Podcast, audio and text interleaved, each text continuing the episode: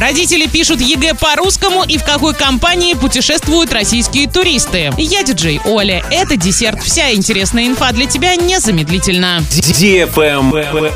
News. Родители выпускников Оренбургской области напишут ЕГЭ по русскому языку. 19 марта пройдет единый день сдачи ЕГЭ родителями. Для акции разработаны сокращенные варианты экзаменационных работ. Родители оренбургских школьников смогут проверить свои знания по предмету русский язык. Это единственный обязательный предмет для участников ЕГЭ в этом году. ЕГЭ для родителей пройдет в условиях максимально приближенных к реальным. Их ожидают все процедуры экзамена. Регистрация, сдача телефонов и личных вещей, прохождение предэкзаменационного контроля, заполнение бланков. Они также смогут увидеть, как осуществляется контроль на экзамене, какие меры эпидемиологической безопасности соблюдаются в пунктах проведения, печатаются и обрабатываются экзаменационные материалы. Вместе с родителями за парту сядет министр образования Оренбургской области Алексей Пахомов. Travel Guide. Российские туристы рассказали, в какой компании они обычно путешествуют. Выяснилось, что 28% респондентов чаще всего ездят в одиночку. На втором месте по популярности ответ романтические туры с любимым человеком. Путешествия с друзьями. Так в отпуск ездят 13% россиян. С детьми отправляются в поездки 11%, со взрослыми родственниками 6%,